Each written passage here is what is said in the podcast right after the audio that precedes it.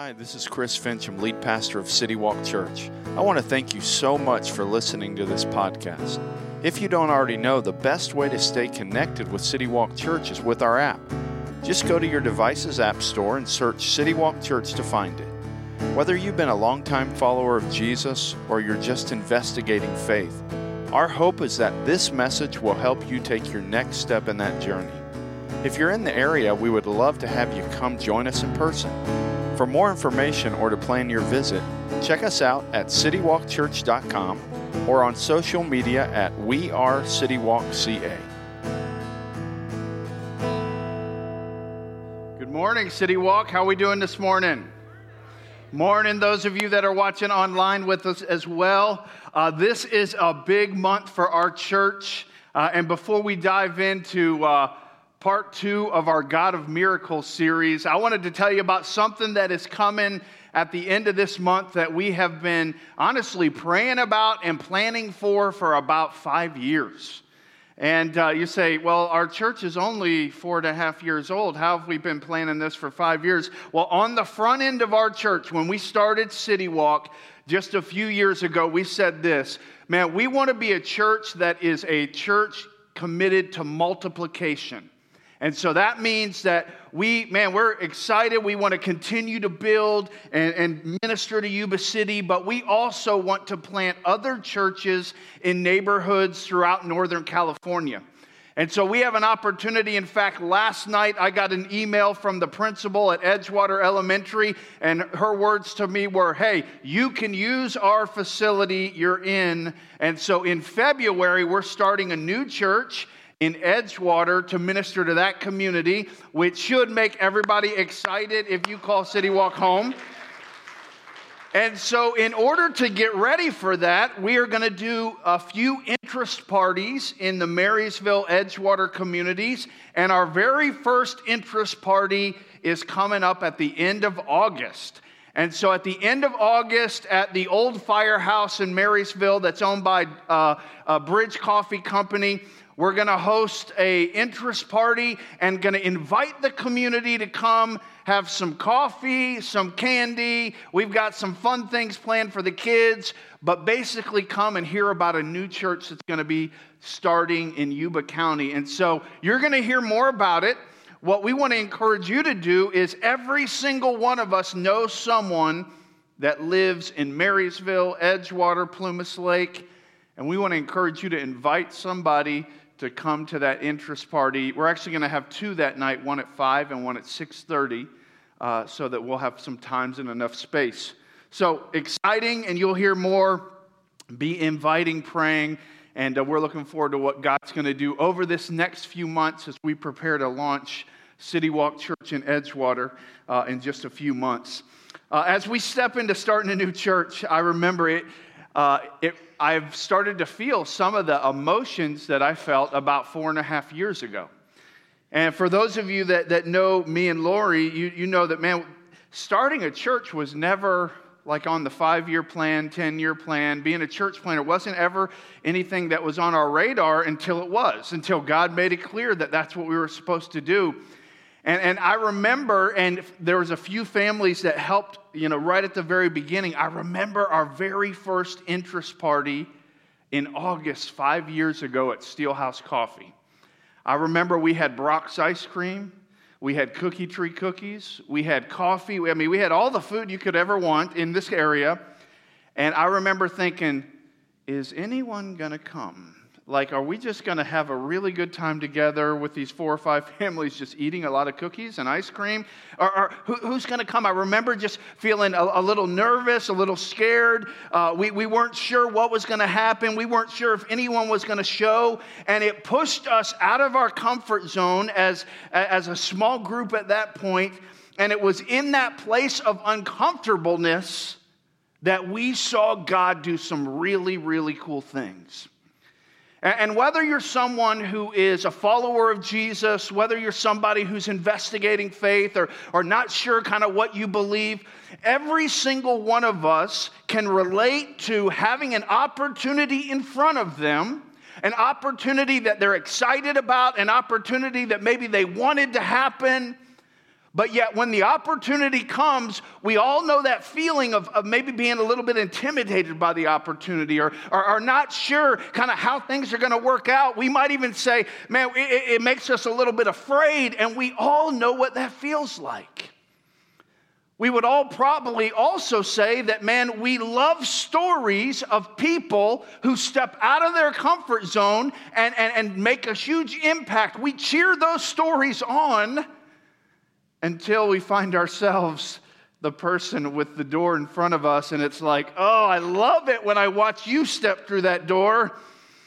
But when it's my turn to take a step through that door, it's my turn to, to do the hard thing or, or step out in faith in some area of my life, man, that's when it gets a little bit nerve wracking because we're not sure what to do. Our reputation's on the line. We don't want to fail. And so we find ourselves a little bit intimidated by opportunities.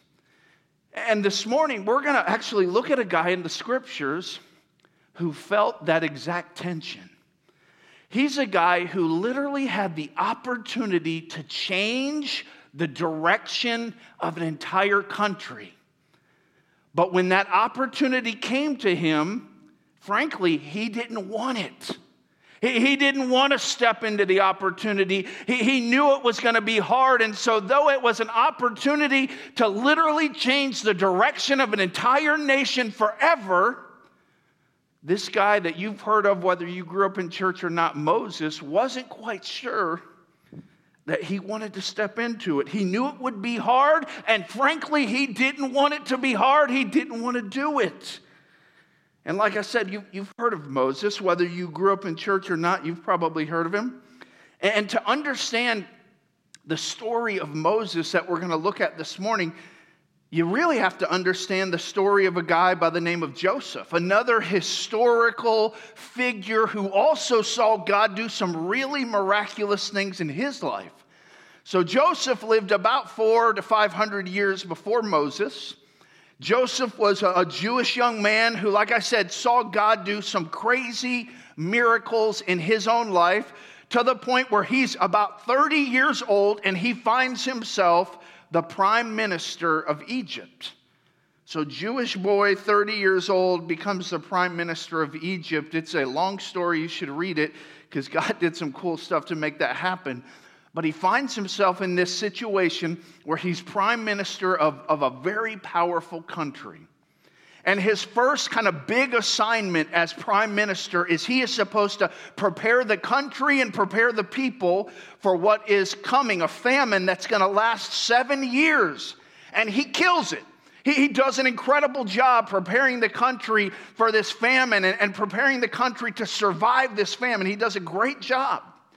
Well, while this famine is going on and he's doing a great job taking care of these people and taking care of his country, he also wants to take care of his own family.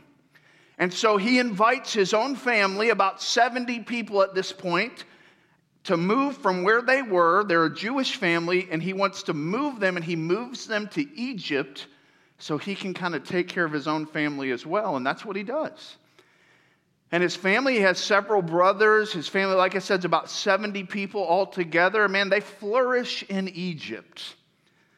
A few years pass, and Joseph and his generation kind of go off the scene. And that people that started with 70 become thousands and hundreds of thousands. And, and, and it becomes a huge nation that's living in Egypt that's not Egyptians.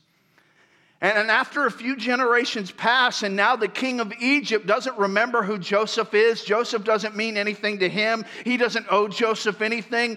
He starts to look at this Jewish nation that's in Egypt and he starts to see them as a threat. And he starts to think, man, if they continue to grow and they continue to get stronger, man, there's going to come a day where they're going to take over and we're going to work for them. And so he decided he was going to do everything he could to hinder the Jewish nation, to stop them, to, to make it really hard for them. And so he did. Exodus chapter 1, it says this. Verse 12, it says, The more they oppressed them, the more this king of Egypt tried to make it hard for the Jewish nation, the more they multiplied. and spread so that the Egyptians came to dread the Israelites. So, this king of Egypt, he's like, Well, that didn't work. We tried to work them hard. We tried to make their, their life a little tough and thought that would kind of slow them down. And, well, that didn't work. And so he says, You know what? I got I gotta take it to another level. Let me go to plan B. And he says this he finds the midwives, the ladies that deliver all the Jewish kids. And he, and he commands these midwives hey, when you're delivering these Jewish children, if it's a girl, let it live. If it's a boy, make sure it's not alive. Pretty, I mean, that's like terrible. And, and, and, so these midwives, these midwives, they actually fear God, and so they didn't do what the king said. It says this in verse 17. The midwives, however, feared God and did not do as the king of Egypt had told them. They let the boys live. And so now Pharaoh, the king of Egypt, he's getting more desperate. He's, he's tried to work the people hard and kind of make their life tough, and maybe that'll slow them down. That didn't work. Well, now let's take it up a notch and let's just try to have the people that deliver the babies just kind of kill off the boys. So eventually, you know, there's you need a boy and a girl to have more kids, so that'll kind of slow it down in the future. Well, that didn't work, and so he goes to a whole nother level and he just says this. He's not even trying to hide it anymore. He, he tells his people, he tells kind of all the Egyptians, hey, when you see a little baby that's a, a, a, Jewish boy, just throw him in the Nile River. Let's just get rid of all the little baby boys. And so it's in this context, which is, man, a, a tough place, especially if you're a Jewish baby boy. T- tough place to kind of come into the world. It's in this context that we're introduced to Moses' parents, a young Jewish couple who, who makes a courageous decision that will literally change the history of their nation. And, so, this young Jewish couple, it says this in Exodus chapter 2, verse 1, it says this Now, a man from the, the family of Levi married a Levite woman. The woman became pregnant and gave birth to a son. When she saw that he was beautiful, she hid him for three months.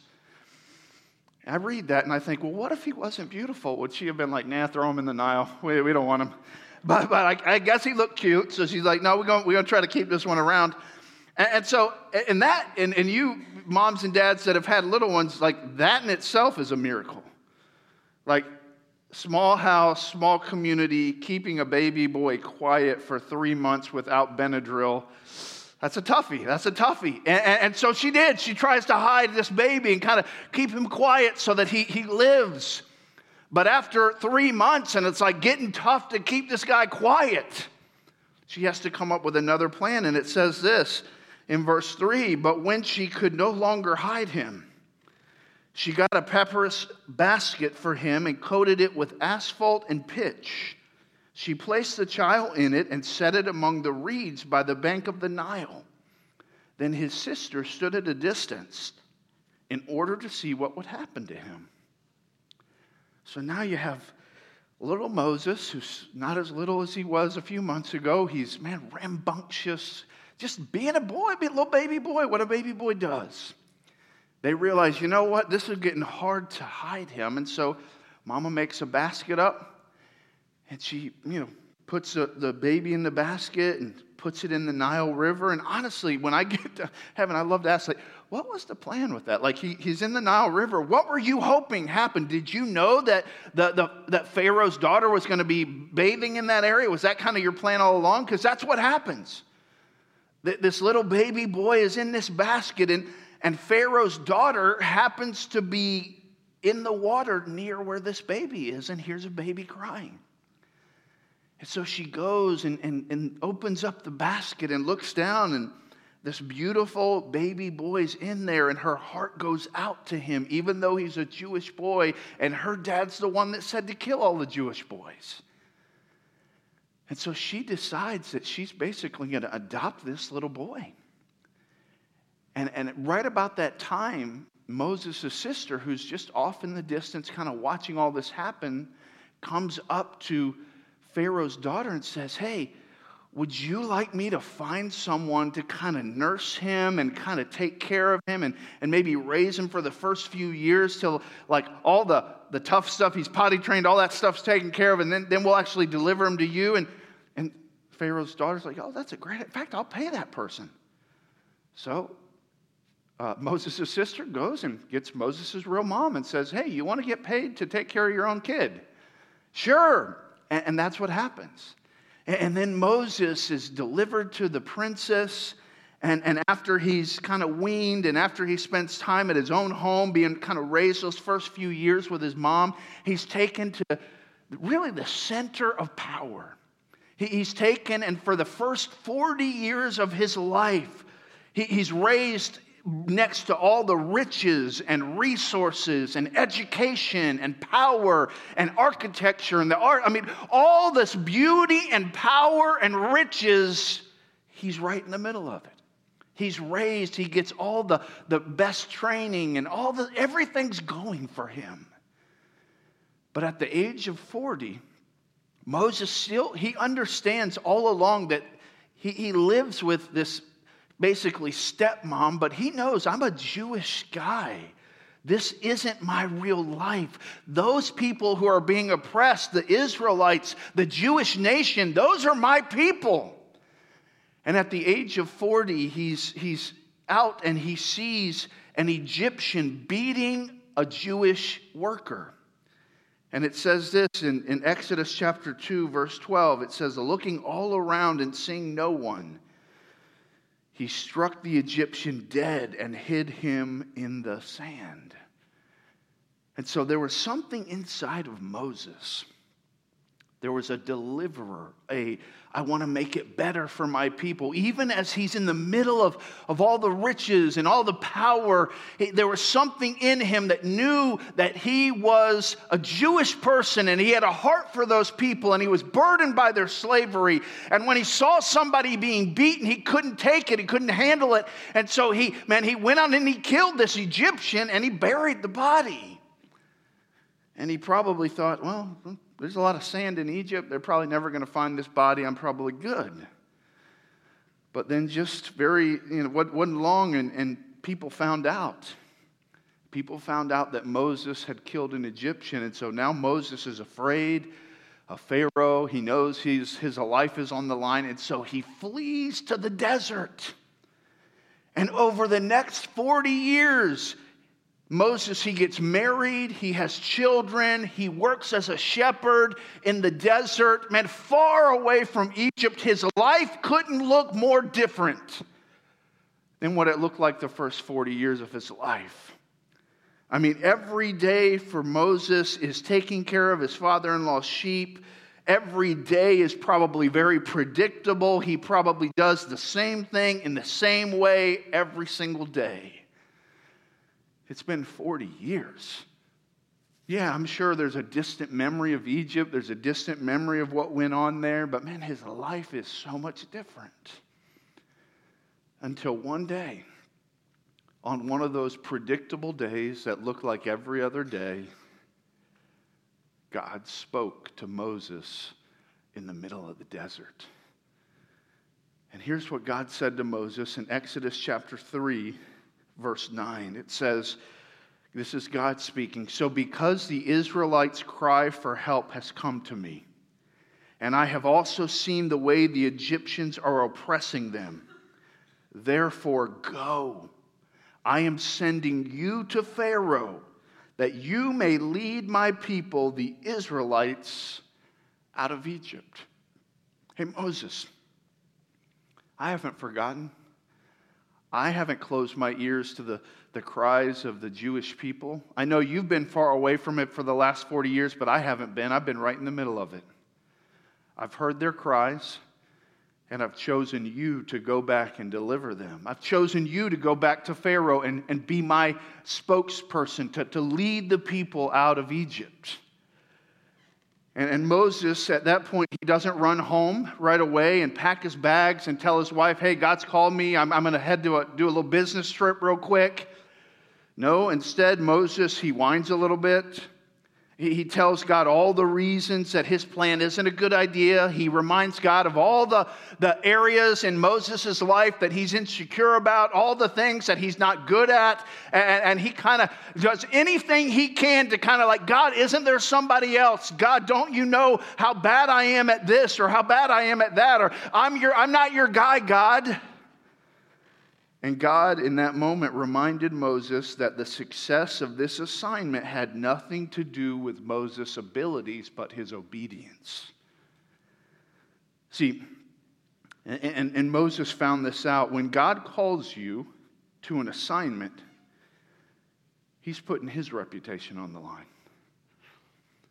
When God was calling Moses to this assignment, he wasn't calling Moses to this assignment and putting Moses' reputation on the line, he was putting his reputation on the line. And the second thing that, that Moses found out eventually is that, that God was not trusting in, in his ability. He, he is not trusting in your ability, but his. God wasn't like, you know what, you're the most qualified person, and so you know what, I'm putting all my eggs in your basket, and I really hope this thing works out. No, God wasn't trusting in Moses' ability for success. God was trusting in Moses' obedience, his faithfulness. It was all about God's ability, not Moses's. And I think sometimes when, when we're called to step into something, I think we think, oh, what if it doesn't go well? What if, what if I, I, don't, I don't do a good job? What if I fail? God's like, this isn't about your reputation. It's about your obedience. But God, I, I, don't have this, or I can't do that, or you know what, I, I don't do this well, or there's somebody else way more qualified. And God's like, oh, you think this is about your ability? Oh, actually, this, has had no, this never has had anything to do with your ability. You can't even breathe without me. It isn't up to your ability. This is about me working through a vessel that's willing to be used. It's about my ability. And so, God, in this middle of the desert, he's speaking to Moses and he kind of just reminds him of who he is. And Moses, after God patiently reminds Moses of who he is and how he has uniquely prepared him for this moment, Moses reluctantly obeys. And it says this later in verse uh, Exodus chapter 5. Later, Moses and Aaron, Aaron is Moses' brother, they, they get to Egypt. They went in and said to Pharaoh, This is what the Lord says. The God of Israel says, Let my people go so that they may hold a festival for me in the wilderness.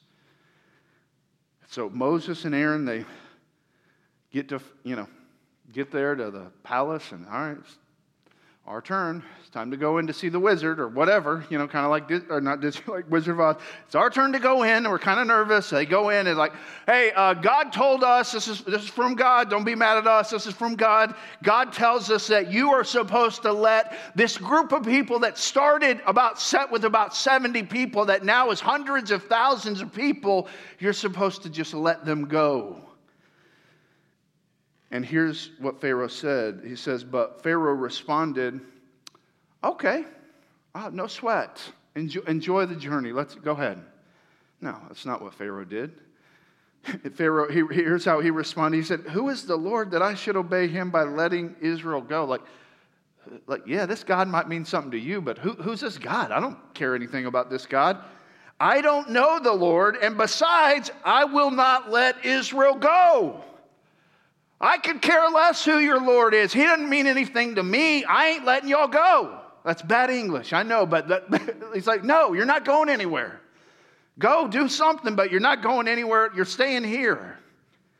And, and at this moment, if you read through the narrative, and I'd encourage you, it's a lot of the book of Exodus, you find out that Moses, is, he's kind of flustered. He, he's kind of, and we would probably be flustered too he was kind of flustered. He's like, man, in his mind, he's like, God, you, you mean this isn't going to be easy? You, you mean it's, I, am going to go there and, and tell him to let us go, and he's not just going to roll out the red carpet and let us go?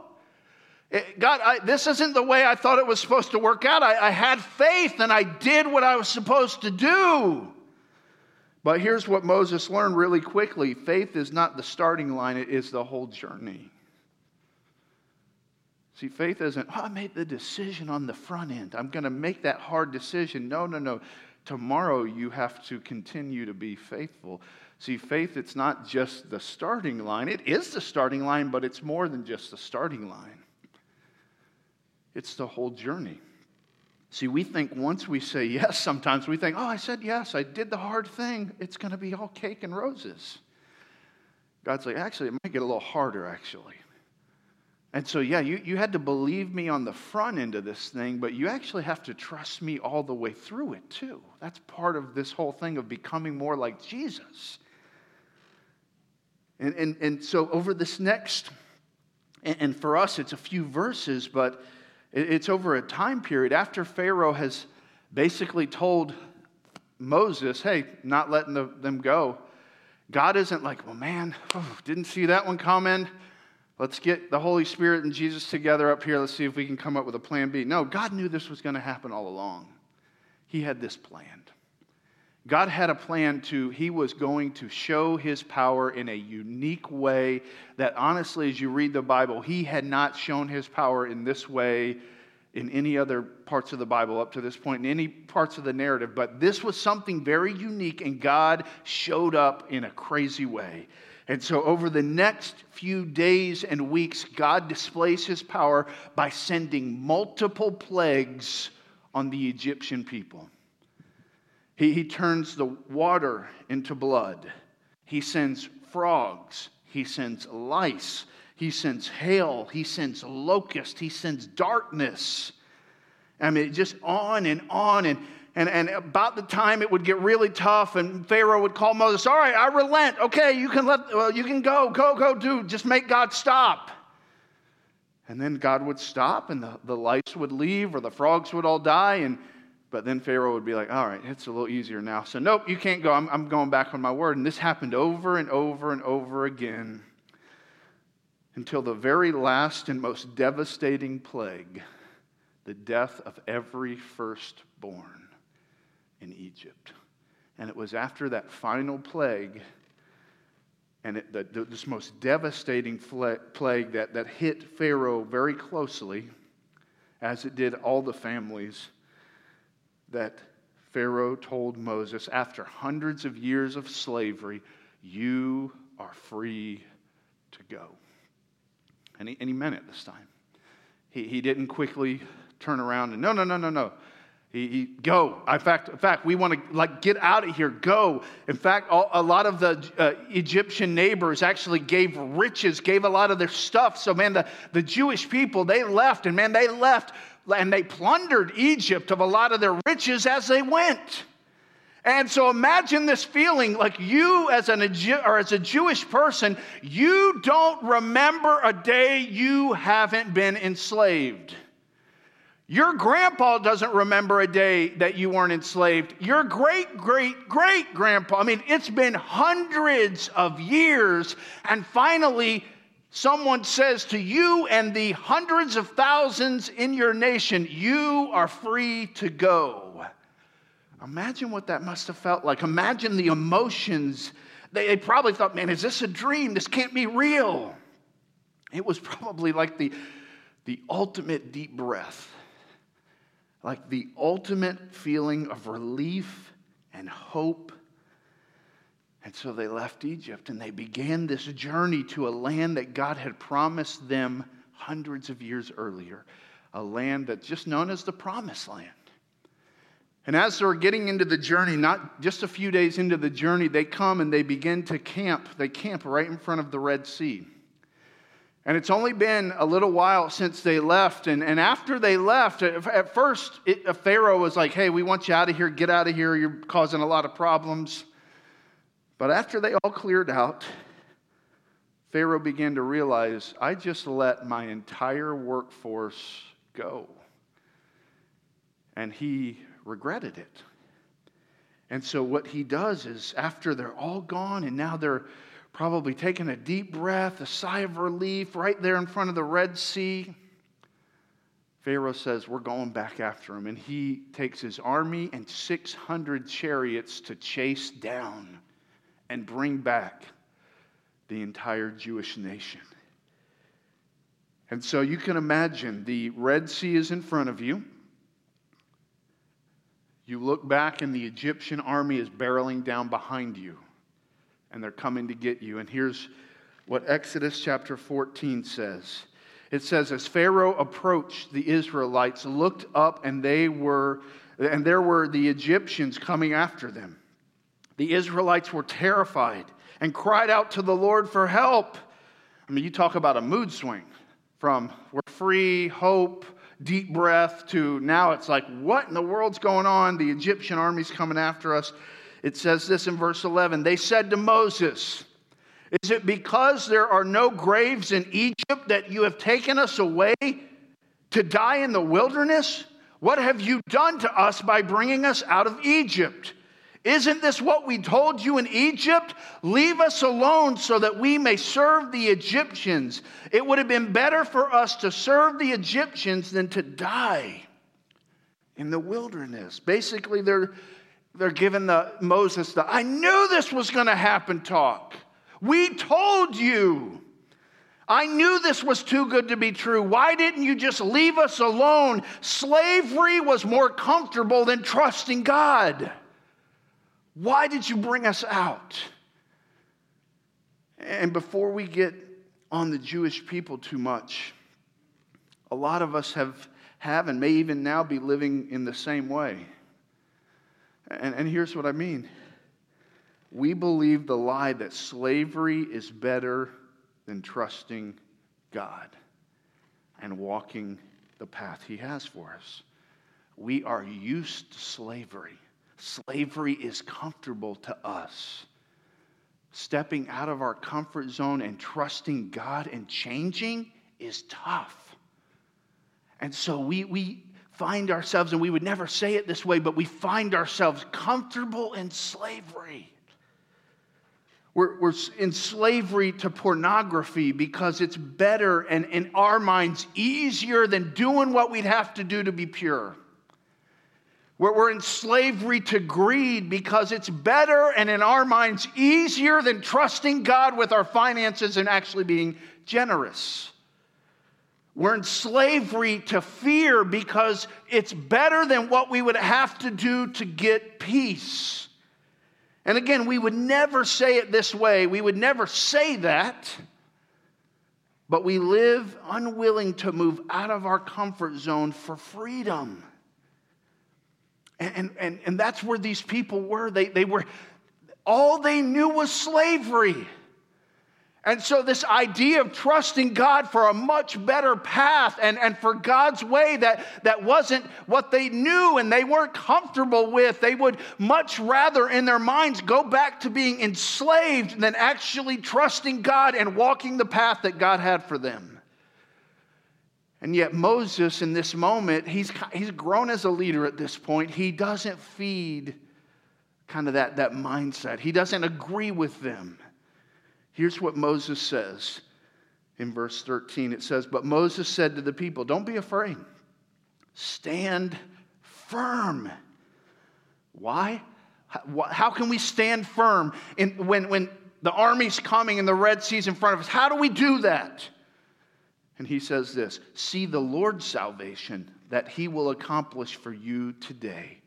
For the Egyptians you see today, you will never see again. The Lord will fight for you, and you must be quiet. See, if this was on the Israelites, if this was on their ability, if this was on them, they should be afraid but it was never on them. It was never based on their ability. It was never based on their plan. It was never based on their ingenuity. It was always based on the fact that the Lord had called them and He would fight for them. He was their salvation. And so, because of that, they could stand in the midst of what looked like an impossible situation and they could stand quietly and firmly and trust God and not be a mess. It says this in verse 21. It says, after Moses has called them to trust God, God does what seems impossible. It says, verse 21 Then Moses stretched out his hand over the sea. The Lord drove back, drove the sea back with a powerful east wind all that night and turned the sea into dry land. So the waters were divided. And the Israelites went through the sea on dry ground, with the waters like a wall to them on their right and their left. So Moses parts the waters. I mean, God parted them, but, but he used Moses. And, and again, if, if we, when we get to heaven, if we can like, there's like a theater there and we can watch some of the old, like, can I watch this one? I want to see how this really looked. But it says that, that the water parted and they were, there was a wall of water on the right, on the left, and they walked across, not in muddy, on dry ground. The entire nation.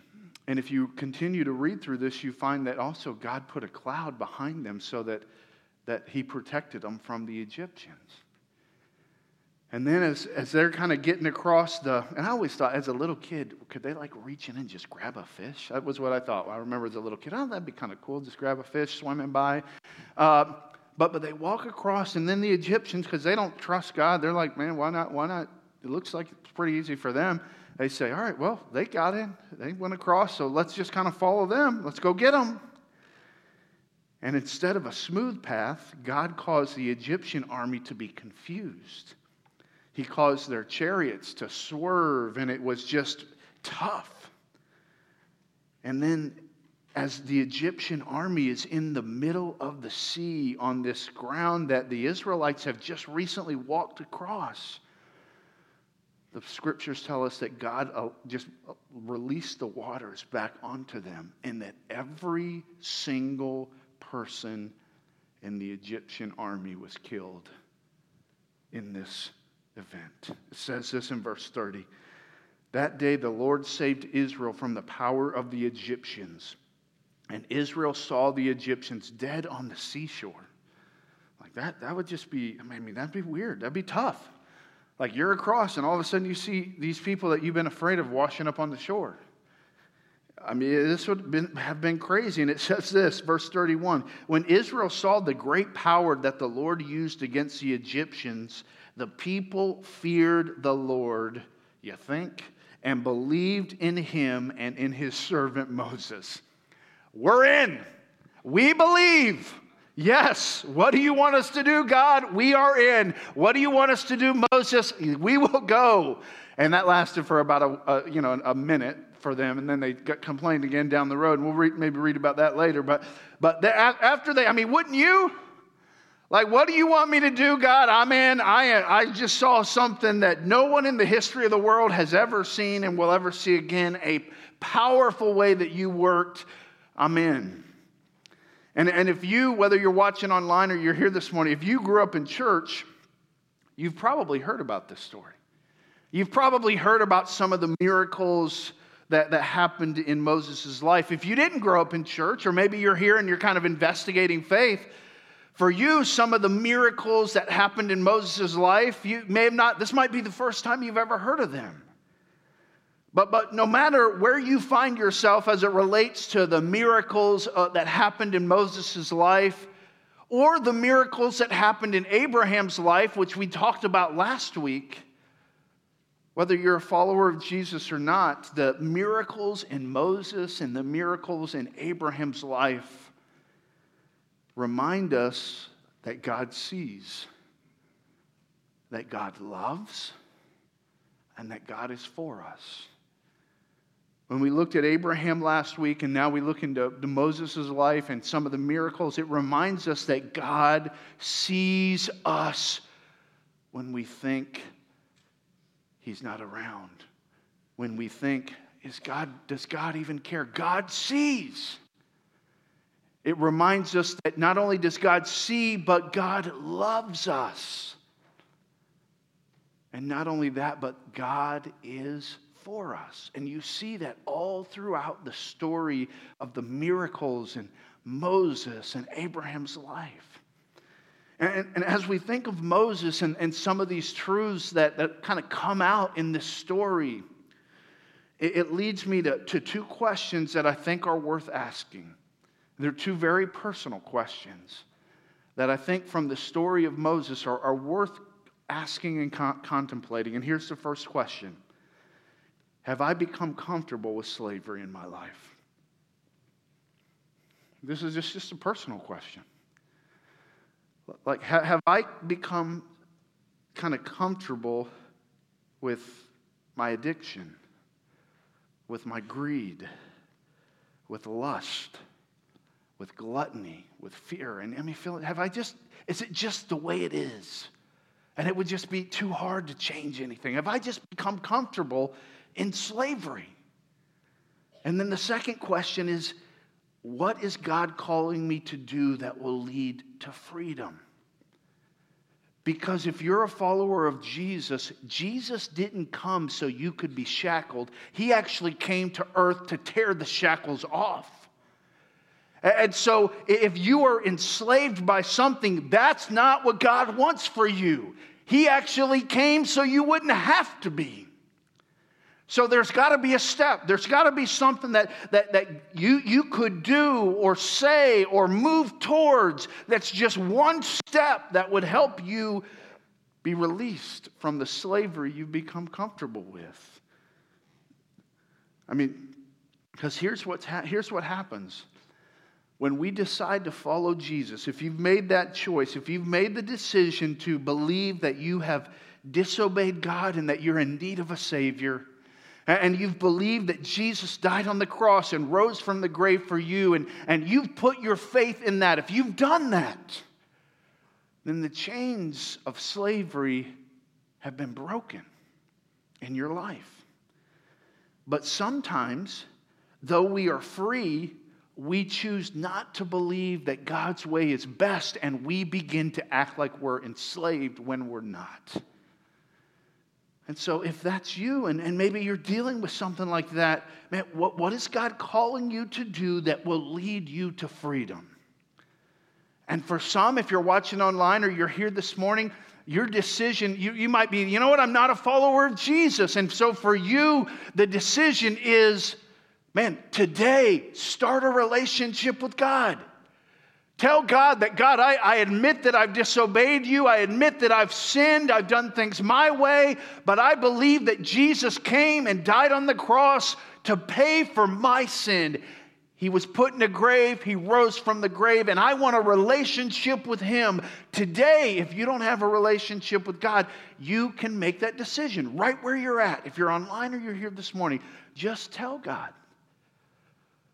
But maybe you've already made that decision, and a lot of us have. And so for you, there's got to be a step. Maybe you are enslaved to people pleasing. Maybe you're enslaved to gossip. Maybe you're enslaved to pornography. Maybe you're enslaved to anger.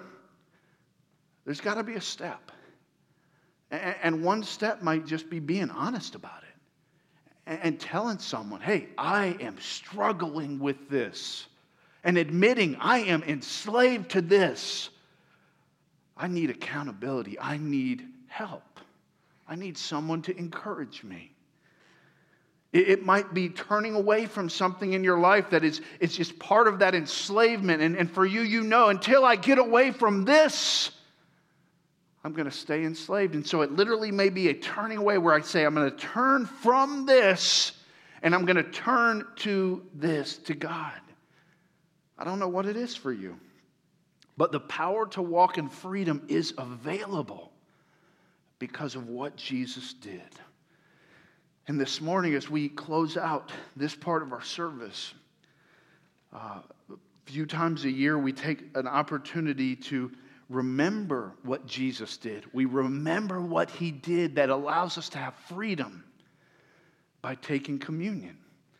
And on your way in, and if you didn't happen to do that, uh, you can in a few in a minute or two, I'm going to give you an opportunity. On your way in, you probably picked up a little thing like this with juice and a little wafer. And in just a second, I'm going to give you a chance to pray. And, and if you haven't picked up one of those, you can go pick one of these up. But the reason that we take communion, we do it for a few reasons. One is it's something that Jesus modeled. Jesus, before he died, he said, Hey, this is, this is something that I want you to do to remember the sacrifice that I'm going to give for you. And this was just a few days before he actually died on the cross. He, he was with his guys and he said, Hey, uh, we're going to do this together now. We're going to take this, this juice and this bread. And, and, and after I'm done with this, and they didn't even know what was coming, I'm going to make a huge sacrifice. I'm going to give my life. But, but after I'm gone, I want you to continue to do this communion ceremony, and it will help you remember that I gave my life for you, that I shed my blood for you. And so the, the wafer represents Jesus' body. It represents Jesus' body that was beaten and broken for us. The juice represents his blood. Again, on that cross, he shed his blood not for his own sin, but for ours. And so we take the wafer, we take the juice as a way to just tangibly try to help ourselves remember what Jesus did. And the, the only, there's, there's two requirements that the scripture gives us for taking communion. The first requirement is that you have a relationship with God. So if there's been a time in your life where you have made the decision to follow Jesus, to believe that he died and rose for you, and and put your faith in that.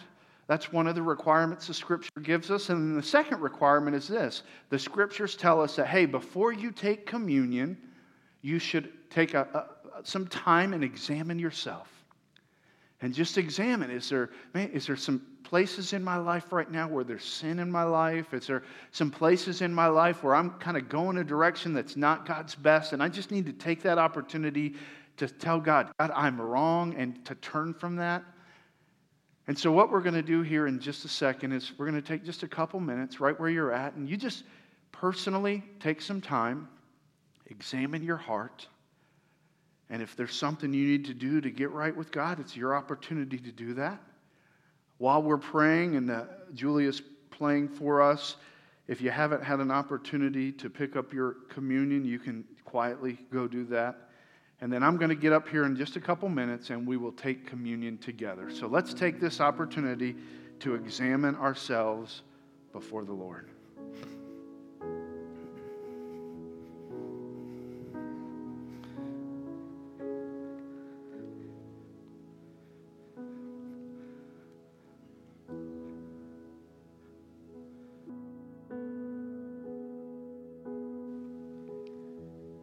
1 Corinthians 11 says this The Lord Jesus, on the night when he was betrayed, took bread, and when he had given thanks, he broke it and said, This is my body, which is for you. Do this in remembrance of me. Let's remember Christ's broken body as we eat the wafer.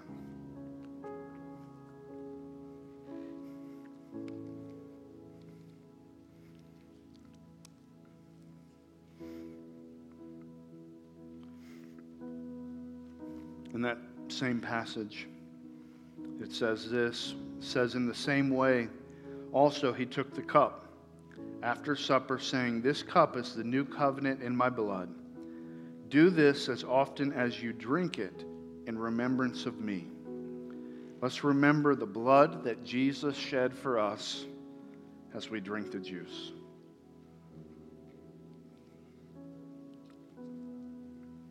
Let's pray. Lord, I thank you for the sacrifice that you made for us.